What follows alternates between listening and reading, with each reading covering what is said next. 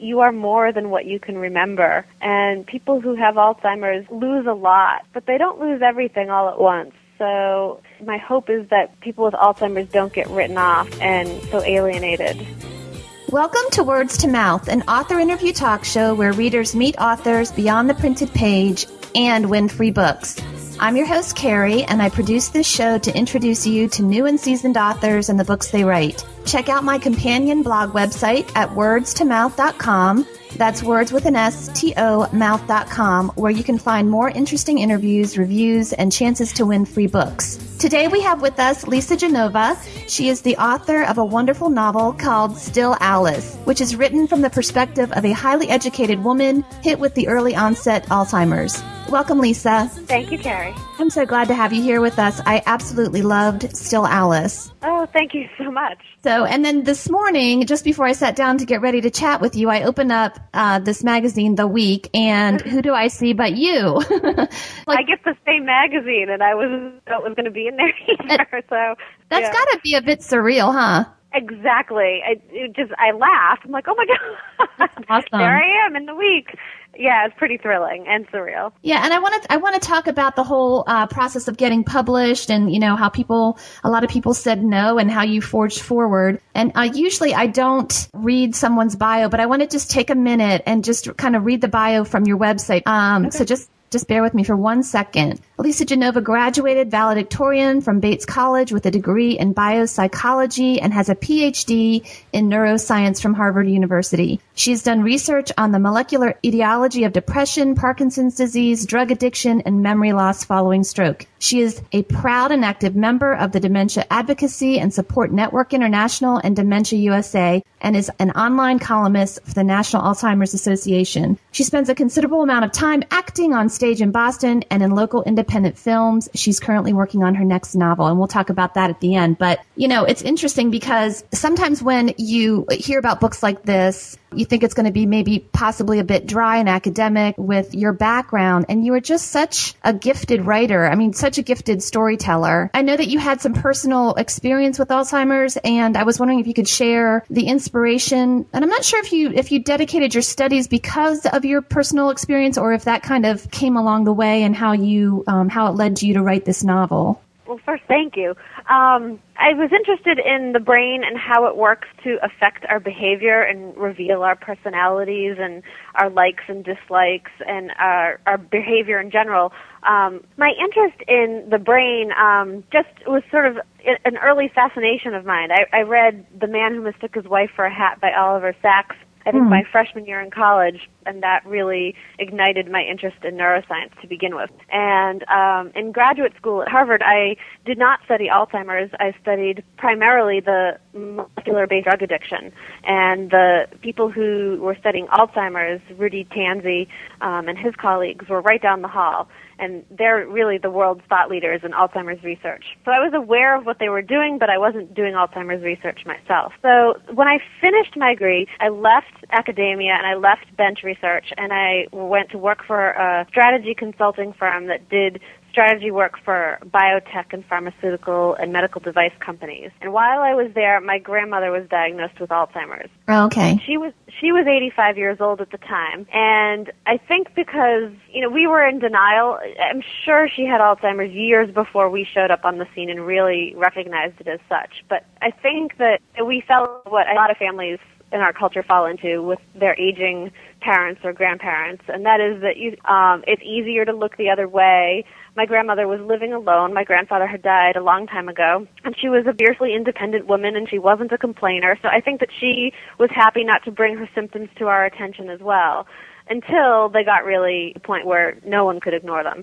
So by the time we showed up on the scene, it wasn't long after that before she really didn't know who we were um, didn't remember her personal history very well, didn't know her house was hers, and so it it was incredibly heartbreaking as her granddaughter to watch this disease just disassemble the woman that I loved as my nana. Mm-hmm. Um, but as a scientist, I found it fascinating, and just I, I was reading in the scientific literature about Alzheimer's because I felt comfortable going there at first. And then I went to the nonfiction books available about Alzheimer's, so like the 36 hour day and books like that to sort of find out about what was going on with her. And what what happened was I got a really great understanding of the biology of the disease and what was known, and I got a great understanding of the caregiver's point of view, so how to take care of someone who has this. But I couldn't find uh, the perspective that would let me know what does it feel like to have this. I couldn't get sort of inside her head, and she was so far along into the disease at that point that I couldn't have she lacked the communication skills to have a conversation with me about um I couldn't say, Nana, what does it feel like when you're looking in the mirror really recognize what you're seeing, like what's going on, or when she's you know having strange conversations I, I couldn't really then go back and and have a conversation with her like well what was going on there and what was confusing and she was just too far along right. so that was really the seed for the book for me was wow, you know, I'd really love to understand what it feels like to have this and from the earliest stages and then how does that change as the person walks through this disease. And so what is it like to live with Alzheimer's? I think the other thing was my preconception going into my experience with my grandmother was, you know, I thought of Alzheimer's and the image that popped into my head was an 85 year old in the end stage of the disease who didn't know anyone anymore and was sort of in a nursing home and vacant eyed and um, one of the things I wanted to understand and what does Alzheimer's look like from the beginning? So diagnosis, between diagnosis and end stage, there is a life that is still lived, and it ha- it's with Alzheimer's, so it's it's a strange, it's a somewhat strange and at times heartbreaking life, but it's still a life that matters in lots of ways. Still Alice reads like a memoir. How did you, you know, you talk about getting inside the head of, of people that suffer with this disease. How did you do the research for the book? Well, my PhD helped a lot. It opened all the doors that I knocked on. So in the beginning, I spoke with neurologists at um, in the Boston hospitals, and I shadowed them, and I sat in on neuropsych testing, and I got to talk to genetic counselors and the head of caregiver support groups. But that still was sort of the outside looking in um, I was fortunate enough to find a group of people online. They have a group called the Dementia Advocacy and Support Network International. There's another group called Dementia USA, but I found them much later. Mm-hmm. Um, actually, I, they formed um, while I was writing the book. And these are people who have Alzheimer's or a related dementia. And so these are people typically under 65 who are in the early stages of the disease and they've formed this group to, to support one another. And they meet online. They're from all over the United States and the UK and Canada and Australia. And they meet online a couple of times a day in a live chat room. And there's also an online email message board um, where they can um, post questions and chat and um, just sort of lend support. And I let them know who I was and what I was trying to accomplish and asked if I could join their group. And again, this is not a caregivers group, so these are people only with dementia. And they let me in. It was pretty remarkable and amazing that they were trusting of my um, quest for knowledge.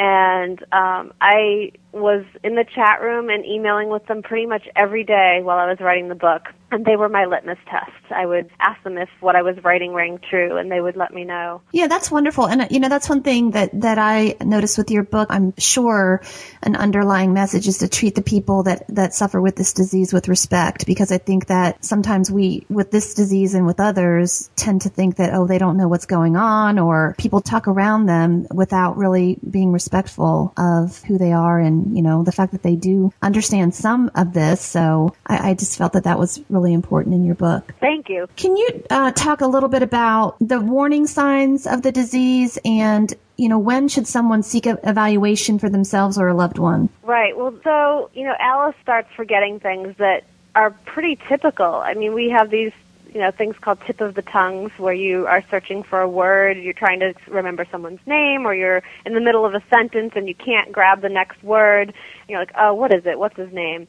Right. We all do that. In fact, the average 25 year old has like three to four tips of the tongue a week. Um, but these increase as you get older, and they increase a lot if you have Alzheimer's. So, in terms of uh, forgetting words, forgetting where you put things, um, maybe getting confused and disoriented as to where you are in a familiar place, these things start happening to Alice. And she at first thinks, well, you know, maybe I'm not getting enough sleep, or maybe I'm just, you know, multitasking too much. I mean, I I think all of us today in our culture we're multitasking to the nth degree, um, which means that we're trying to remember a lot of things all at once. Right. And your brain gets overtaxed just normally. But when you have Alzheimer's and you're having a specific problem with uh, your working memory, um, your short-term memory, multitasking becomes extremely difficult. Um, she also thinks, well, maybe this is a symptom of menopause because having memory lapses and um, some confusion and disorientation are symptoms of menopause. So she goes to all of these other sources first.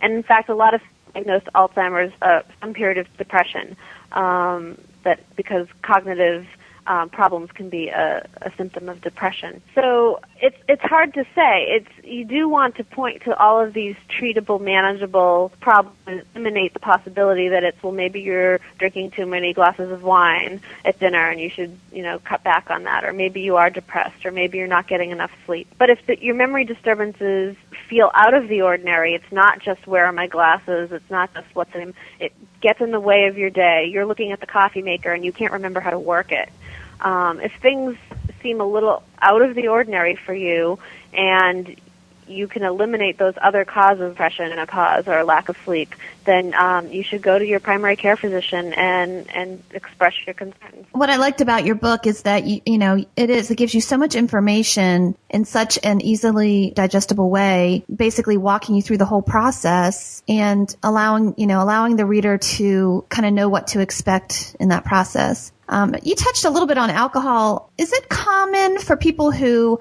have this disease to sort of self-medicate, and then is it difficult to? I know you talked a little bit in the book about the um, the character that was the was Alice's father. Um, well, there's a couple of issues. If you are a chronic drinker, if you're if you have if you're an alcoholic, you will probably show symptoms of dementia um, that may or may not be Alzheimer's. It, and if you do have Alzheimer's on top of it, you you and the people around you may think it's just your drinking. So it might be very difficult to tease out what's going on.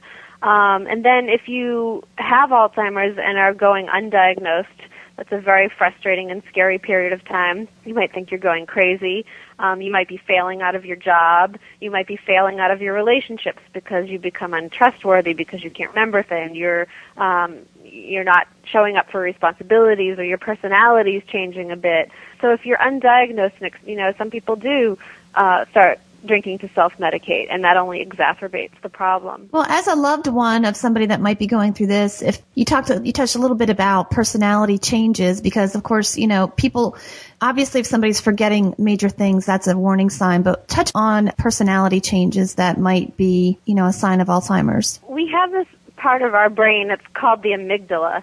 And it's this part of the brain that is responsible for our raw primal emotion. And we learn when we're toddlers, we express rage by yelling. Parents will, will punish us for this in some way. They'll socialize us. They'll say, no, no, no, use your words, don't do that. And so you learn over time to not express your raw primal emotion. We don't feel comfortable expressing pure lust or pure rage or pure um, bio that is brain or cortex, sending inhibitory connections to this raw emotion center. So basically you learn to inhibit your raw emotions. Now with Alzheimer's, one of the things that happens is that the, these connections start to become blocked, and then over time those blocked connections start to die off.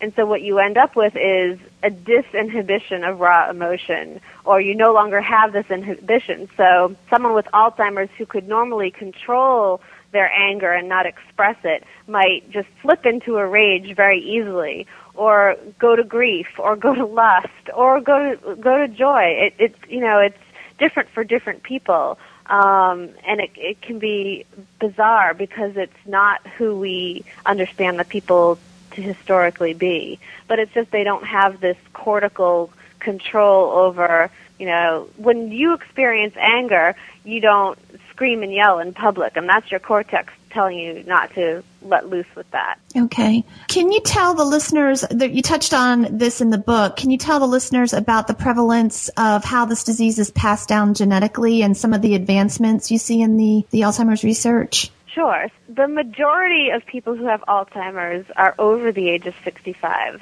So right now there are 5 million people, a little over 5 million people in the United States who are diagnosed with Alzheimer's. And roughly 500,000 of them have Alzheimer's or related dementia are under the age of 65. So only about 10% have this early onset form that Alice has.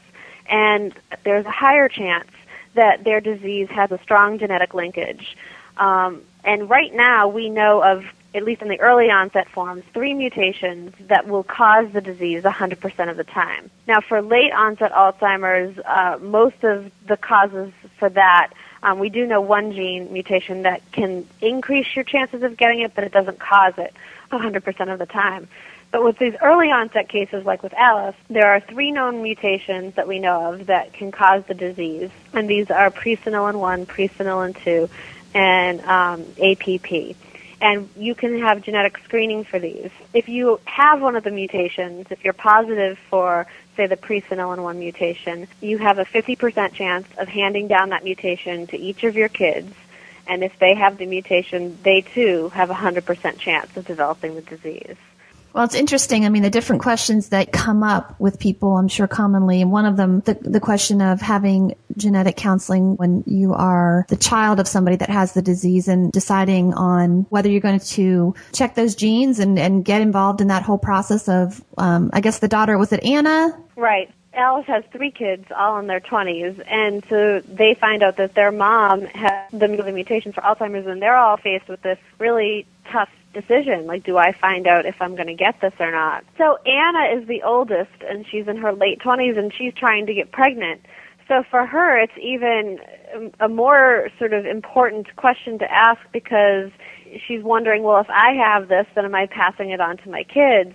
Um, and she's actually undergoing in vitro fertilization, and so there's a way that you can avoid passing along that mutation if you are aware that you have it ahead of time. So she has to wrestle with what to do. And I think all three kids, you know, come at the, their decisions from very different places on whether or not they want to find out if they're going to get this. Yeah, the science is amazing. I mean, I, I had no idea that that was even something that was available. Talk a little bit about the prevalence suiciding, or that it sounds to me like from reading the book that that's a common um, thought process with people who get diagnosed with Alzheimer's. Is that true? Yeah, and I really struggled with whether or not to include Alice considering suicide because I didn't want to alienate any readers. Um, I know that the idea of, of ending your life when faced with a terminal illness is something people feel very strongly about. But ultimately, I decided to include it because what I found was everyone that I've come to know who's been diagnosed with Alzheimer's considers it. Mm-hmm and they may decide that they would never do this, um, that they don't believe in suicide, or they may decide that they plan to, um, that before it reaches the end stage and and you know they don't know anyone and become a, a very big financial and emotional um, burden for their family, they decide to do it, um, or that they're going to do it. Um, whether they're for or against it, everybody considers it. And these are people who are 45, 50 years old, and that's extraordinary. The you know the average 45 year old isn't out there planning to kill themselves or considering killing themselves someday. But if you have if you're diagnosed with Alzheimer's, you consider it. And so, you know, this is where this disease forces you to go. Right. Um, on that vein, what was the most difficult scene for you to write? Oh gosh, the most difficult scene. Um, I can tell you the most difficult scene to read. Not to read, but it's one of the ones stuck out in my mind was when Alice was basically lost in her own home and um, had issues. You know, I think she had trouble finding the bathroom. It was just heartbreaking to see a woman that is that accomplished and you know that intelligent just completely lose lose her place in time in her own house. I mean that just it gave you such a glimpse into into the disease. It was really hard to read for me. Yeah, that one wasn't hard to write. I yeah, I was I was right there with her on that scene. Um, gosh, you know, there were scenes that surprised me while I was writing them that I they went in a direction that I wasn't necessarily planning to go. Mm. And I remember um the scene after Alice goes to, into a church to sort of ask God what it is she should be doing. Right. And she ends up deciding to go home and, and ask John and, and talk to John about what it is they should be doing. Um, that scene with her and John when she's just begging him to look at her and that they need to talk about this. I hadn't planned on writing that. And while I was writing it, I was in a Starbucks and I I was started crying while I was writing it. And then I was in a public place crying while I'm typing. thought this I probably looked pretty ridiculous. Oh. So I, I I it was a I just remember that moment being taking me totally by surprise. I, I didn't plan on that scene rolling out that way. Uh, well, Um, what was your what was your favorite scene in the book? Um, my favorite scene is um, Lydia is one of the kids, and she is acting in a play, and um, the kids are all arguing over whether Alice should remember what time the play is. So Alice asks Lydia, "What time is your play tomorrow?" And uh, Tom says, "Well, you don't need to." Her son Tom says, "Well, you don't need to know that because we're going to take you, and you don't have to worry about remembering something you don't need to remember." And uh, Lydia thinks that she should just you know, give her the answer and let her do with it what she wants. And the oldest daughter, Anna, thinks that that she should be trying to remember everything she can, and should be should be rehearsing this and and and practicing remembering everything all the time. So they're arguing about this right in front of Alice, um, actually without including her in what she thinks. Um, so it just I just liked it because they all have such good intentions. That their reasons for their opinions are because they care about their mother. Um, but it, you know, like with all families who bring in their history and, and all of their flaws, it doesn't come out perfectly. Yeah, you really you really do capture um, the essence of a family in this book, and I especially like the relationship that you that you unfolded with Lydia because it's almost like you were we were talking or I was saying before, and in this scene, she has such respect for her mother.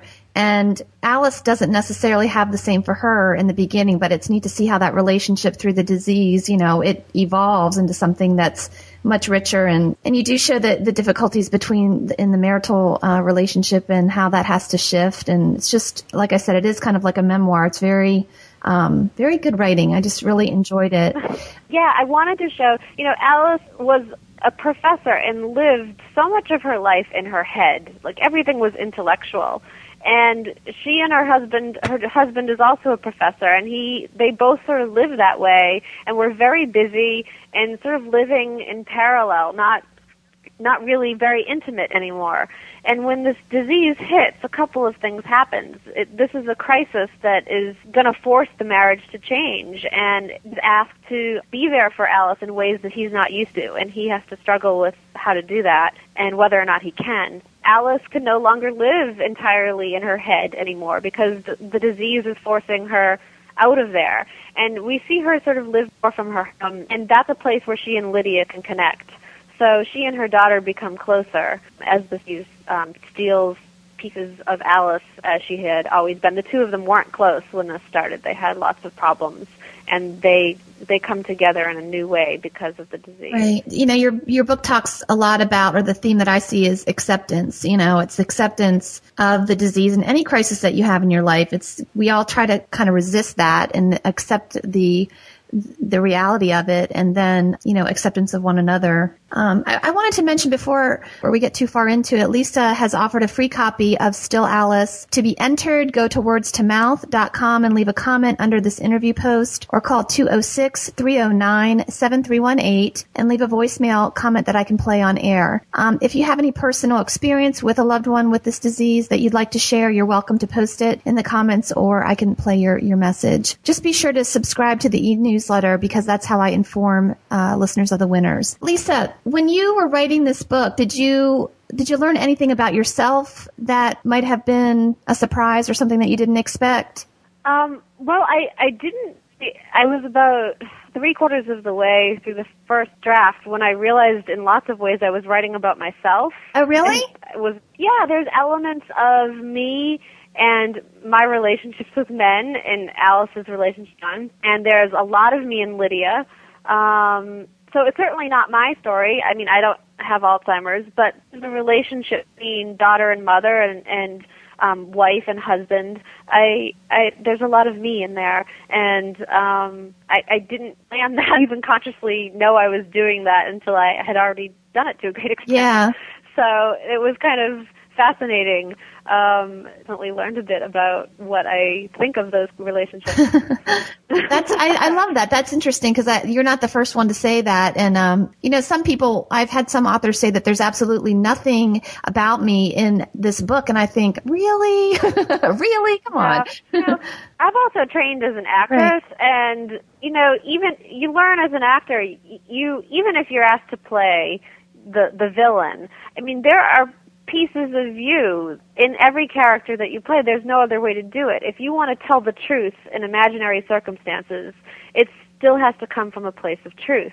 And it, you know, any any book that you love, any movie that you love, you're watching. There has to be authenticity there. Otherwise, it it just doesn't ring true. It doesn't work. It doesn't move us. Right. Um, so I, I at least believe that it has to come from things that you that you own. I, am just really impressed with you as a person. I mean, usually people tend to be, you know, either scientific and analytical on that side. And when I read your bio and I and I saw that you also act and you're a gifted writer, I'm thinking, oh my gosh, that's that's pretty amazing that you've got all these sides to you. And I wondered if you see Still Alice as a possible movie for the big screen or possibly made for television. Have you thought about that at all? Oh my God, of course. while I was writing it, I had um, three of my aunts and uh, two girlfriends and my ex-husband actually were reading each chapter as I was writing it. And all along the way, we've all been saying, well, who do you think will play Alice someday? And who do you think will play John? It's been such a fun fantasy. And um, recently, just before Still Alice uh, was republished in January, I got a film agent. And so um, no word yet ah. on the film rights being sold, but uh, yeah, we're hopeful, and we're still, you know, talking about who Alice well, will be Mer- Meryl Streep, oh my gosh, Foster, you know what? Or Laura Linney, or Debra Winger. I, I was just going to say Meryl Streep. That's exactly who I think should play Alice. I think she'd be awesome. She's one of my favorites. All right, yeah. sounds good to yeah. me. Oh, it, yeah, that would be a, more than that'd be awesome. Um, yeah. Well, tell us a little bit about. I love the story, the backstory about how you got published, and um, tell us a little bit about that. Okay.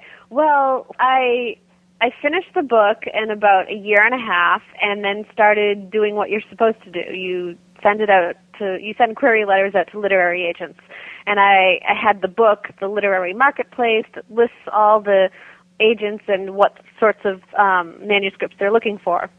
And so I emailed or sent out letters to about a hundred literary agents, everyone who was in that book who would potentially be interested in my novel. And I either did not hear back from them or I got the standard dear author, no thank you mm-hmm. letter in the mail. And then there were four agents who asked to see the manuscript. Two of those four I have never heard from.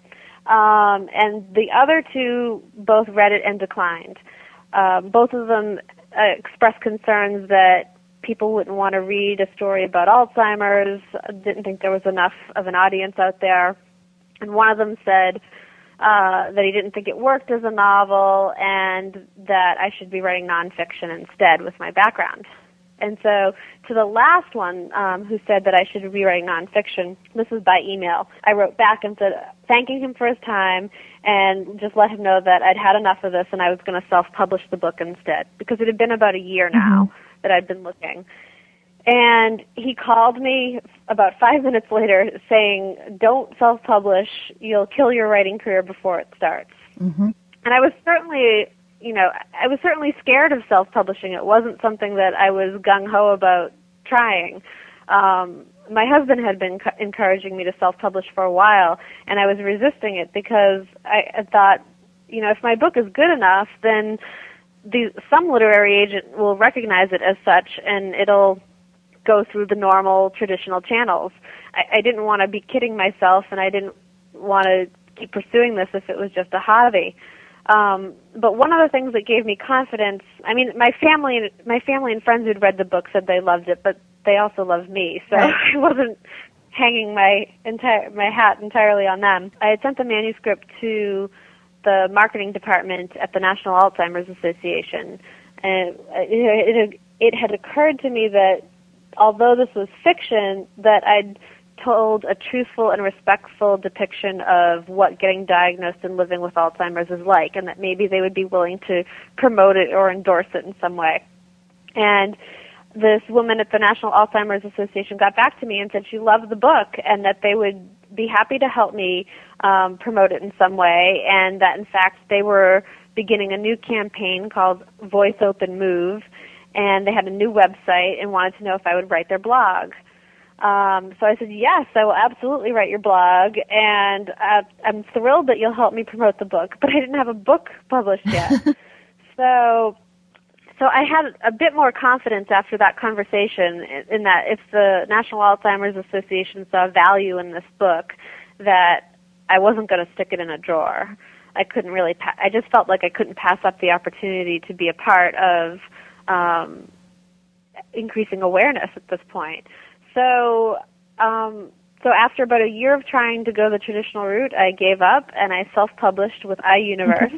It's a print-on-demand company, so you don't buy stockpiles of books. You um, people order books and they the company prints them, so you don't um, have to. There's not a huge upfront investment. So that was July of 2007, and I actually I was six months pregnant at the time, and I sold the books out of the trunk of my car. So I did purchase some at a discount myself so that I could get them in local independent bookstores and sell them to random people on the street. and um, it was listed online at Amazon.com and BarnesandNoble.com. And after about seven months, it really started getting a decent sized buzz in the local area where I live in Massachusetts. At that point, I had just heard about Brunonia Barry and the Lace Reader, and she had self published um, and gone on to get a major book deal. And one of the things she had done was she had hired a local book publicity firm called Kelly and Hall Book Publicity. So I decided to make a bit of an investment at this point and hire them for three months. And between what they were able to do and what I was able to do in terms of getting on blog radio and um, getting on our local Fox News, getting um, a great a great review in the Boston Globe. So enough buzz and enough readers were reading the book at this point that one reader who had been previously self-published who went on to get a book deal. Her name is Julia Fox Garrison, and she wrote "Don't Leave Me This mm-hmm. Way." She got in touch with me, and I was asking her for advice on how do I go from being self-published to getting a book deal. She introduced me to her agent, and her agent became my agent. Um, meanwhile, I come from a very loud and large Italian family who was telling everyone shamelessly to buy their daughters, nieces, cousins book. And my my mother's cousin's husband, and this is a side of the family that I actually didn't know until recently. Um, he um, is the director of sales and marketing at, at Simon and oh, Schuster. Okay. I'm amazed that he read that he took the time to read the book because here he gets the self-published novel of his wife's cousin's daughter, and he read it, um, and he loved it and passed it along to um, a man named Anthony Ziccardi, who is the vice president deputy publisher at Pocket Books, which is a um, imprint of Simon mm-hmm. Schuster and there were three publishing houses bidding on it and Simon and Schuster won the bid, and uh, so it sold at end of May 2008, and uh, it just was republished and debuted at number five on the New York Times bestseller list. Are you like just are you just sitting back going, "Oh my gosh!" It's, I mean, that's just an awesome story. I love it. Are you um? You know what I'm visualizing is that scene in Pretty Woman when Julia Roberts goes back and it's like, "Big mistake, big." you are not the first person to say that exact thing. Yeah, it's you know the last agent who talked about that I would kill my writing career before it started if I self-published, and who had obviously declined the opportunity to represent the book, wrote me a beautiful, beautiful letter saying that you know he'd obviously heard the news and was very happy for me and, and that that he's learned a lot along the way. So well, that's, i mean that's a nice humble you know that's you got to appreciate yeah i'm you know, very you know he it wasn't any his reasons were not malicious right. and not ill intended but it was you know oops. Well they're just but yeah it's surreal. I mean this time last year i was selling the self published book out of the trunk of my car. Mm-hmm. and now it's you know available in every bookstore all over the country. I love it it's awesome. Well, I know we've gone on for a little while. One of the things that um, I mentioned from your bio is that you're writing another book. Do you want to talk about that a little bit? Sure. My next novel is called Left Neglected. There's a website for it. It's leftneglected.com. Um, and this is a woman in her late 30s. Uh, she is like a lot of women I know today. She's uh, multitasking from the moment she wakes up to the moment her head hits the pillow at night. She is trying to be everything to everyone at home and at work and spread very thin. She's got three young kids, high powered job, husband, um, two homes. Seems like she has the best of everything. If you asked her, like, if you asked her at the beginning of the book it, how her life was, she would say that she has it all. But she's spread extremely thin. So one day on the way to work, she's late, stuck in traffic. Um, she tries to call into work to a meeting she's late for and takes her eyes off the road for a second too long and gets in a car accident. And she suffers a traumatic brain injury. And what happens what happens next is she discovers that she has a condition called left neglect. It's also called unilateral neglect or hemispatial neglect. And when someone has this, they no longer recognize the left side of the world. The whole concept of left is really gone.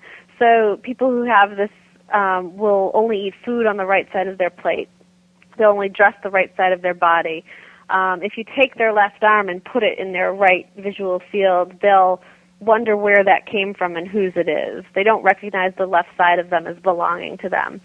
Um, so it's this very bizarre condition, um, and she you can recover from this. So through rehabilitation, she's going to have to learn to not only recover the idea of left and how to use it again, how to pay attention to it again, but how to sort of rediscover a new way to live and how to pay attention to what matters. Um, so it's a story about healing and becoming whole. Wow, it sounds amazing. I can almost see that as a as a movie in my head too. Okay. Well, before we go, what would you say your biggest lesson or your biggest message is to our listeners? Oh gosh, well, in terms of writing, because I get a lot of people asking for advice on writing and publishing, um, I would say if you believe in your story, write it and get it out there, share it with the world. If you have to self-publish it as a road to market, I you know go for it um, you you only live for so long. You you should go for it if it's your dream. Um, and in terms of Alzheimer's, I my biggest message with the book I hope people walk away with is that you are more than what you can remember. And people who have Alzheimer's lose a lot, but they don't lose everything all at once. So my hope is that people with Alzheimer's don't get written off and so alienated. That's wonderful. Um, I, I wanted to ask you, and I had forgotten earlier, what is the significance of the butterfly? Okay, so the butterfly has an interesting origin. So when I was about five chapters into writing the book, my boyfriend at the time, who is now my husband, um, wanted to create a cover for the book, and I thought that was a ridiculous idea. I'm only five chapters into the first draft. How do I know what the cover is going to be? And uh, you know, we're not in charge of designing the cover anyway because it'll be the publisher who does that. But he insisted, saying that, well, it'll help you imagine it as a real book, and maybe that'll help you finish. And so he came up with a few designs for a cover, and he, for no reason at all, um, you know, picked a few different ideas, and one was a butterfly, a, bl- a blue butterfly, and I really liked it, and said, okay, let's go with the blue, blue butterfly. And so, based on this cover that came from him, I incorporated um, the butterfly a bit into the book. So Alice's mother's necklace and the idea of sort of living for today and in the moment. This was the necklace that was very special to her mother that she only wore on special occasions. And one and Alice never, you know, almost never wore this thing, but loved it. And once she's diagnosed with Alzheimer's, she decides that she's going to wear this necklace that she loves all the time and not save it for later. Um, and then just the idea of what butterflies represent in terms of change and becoming something different and that you know most butterflies don't live for very long. And um, the idea that just because a life isn't very long doesn't mean it isn't worth living I love it.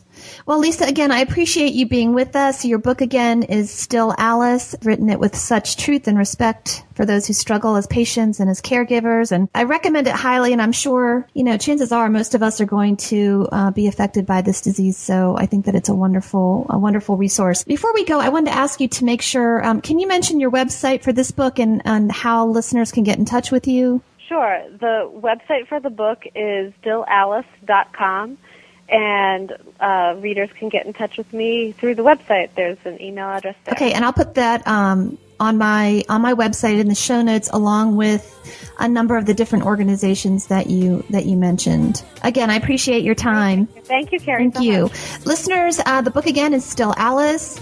Please enter to win a free copy by leaving a comment on wordstomouth.com or calling 206-309-7318 and share something that I can play on air. If you like this show, please leave a review on iTunes for Words to Mouth and make sure that you subscribe to the show so that you get it delivered to your computer for free. As always, thank you to Natalie Brown for her song You Gotta Believe from the Podsafe Music Network. And thanks for listening and take good care until next time.